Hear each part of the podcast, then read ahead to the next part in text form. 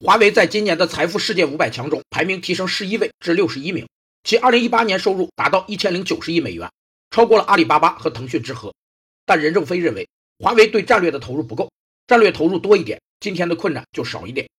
制定组织的长期目标，并将其付诸实施的正式过程和仪式，被称为战略规划，通常分为确定目标、制定规划和形成文本三个阶段。战略规划有四个特点：一是明确目标，不能有歧义。其内容应使人得到振奋和鼓舞。二是可执行性良好、通俗明确，使各级领导能确切的了解和执行，并使自己的战略与其保持一致。三是组织人事落实，战略一般应以方向和约束的形式告诉下级，下级接受任务，并以同样的方式告诉再下级。四是灵活性好，应进行周期性的校核和评审，使之更适应变革的需要。据称，华为每年将百分之十以上的销售收入投入研发。其二零一八年的研发人员有八万余人，约占总人数的百分之四十五。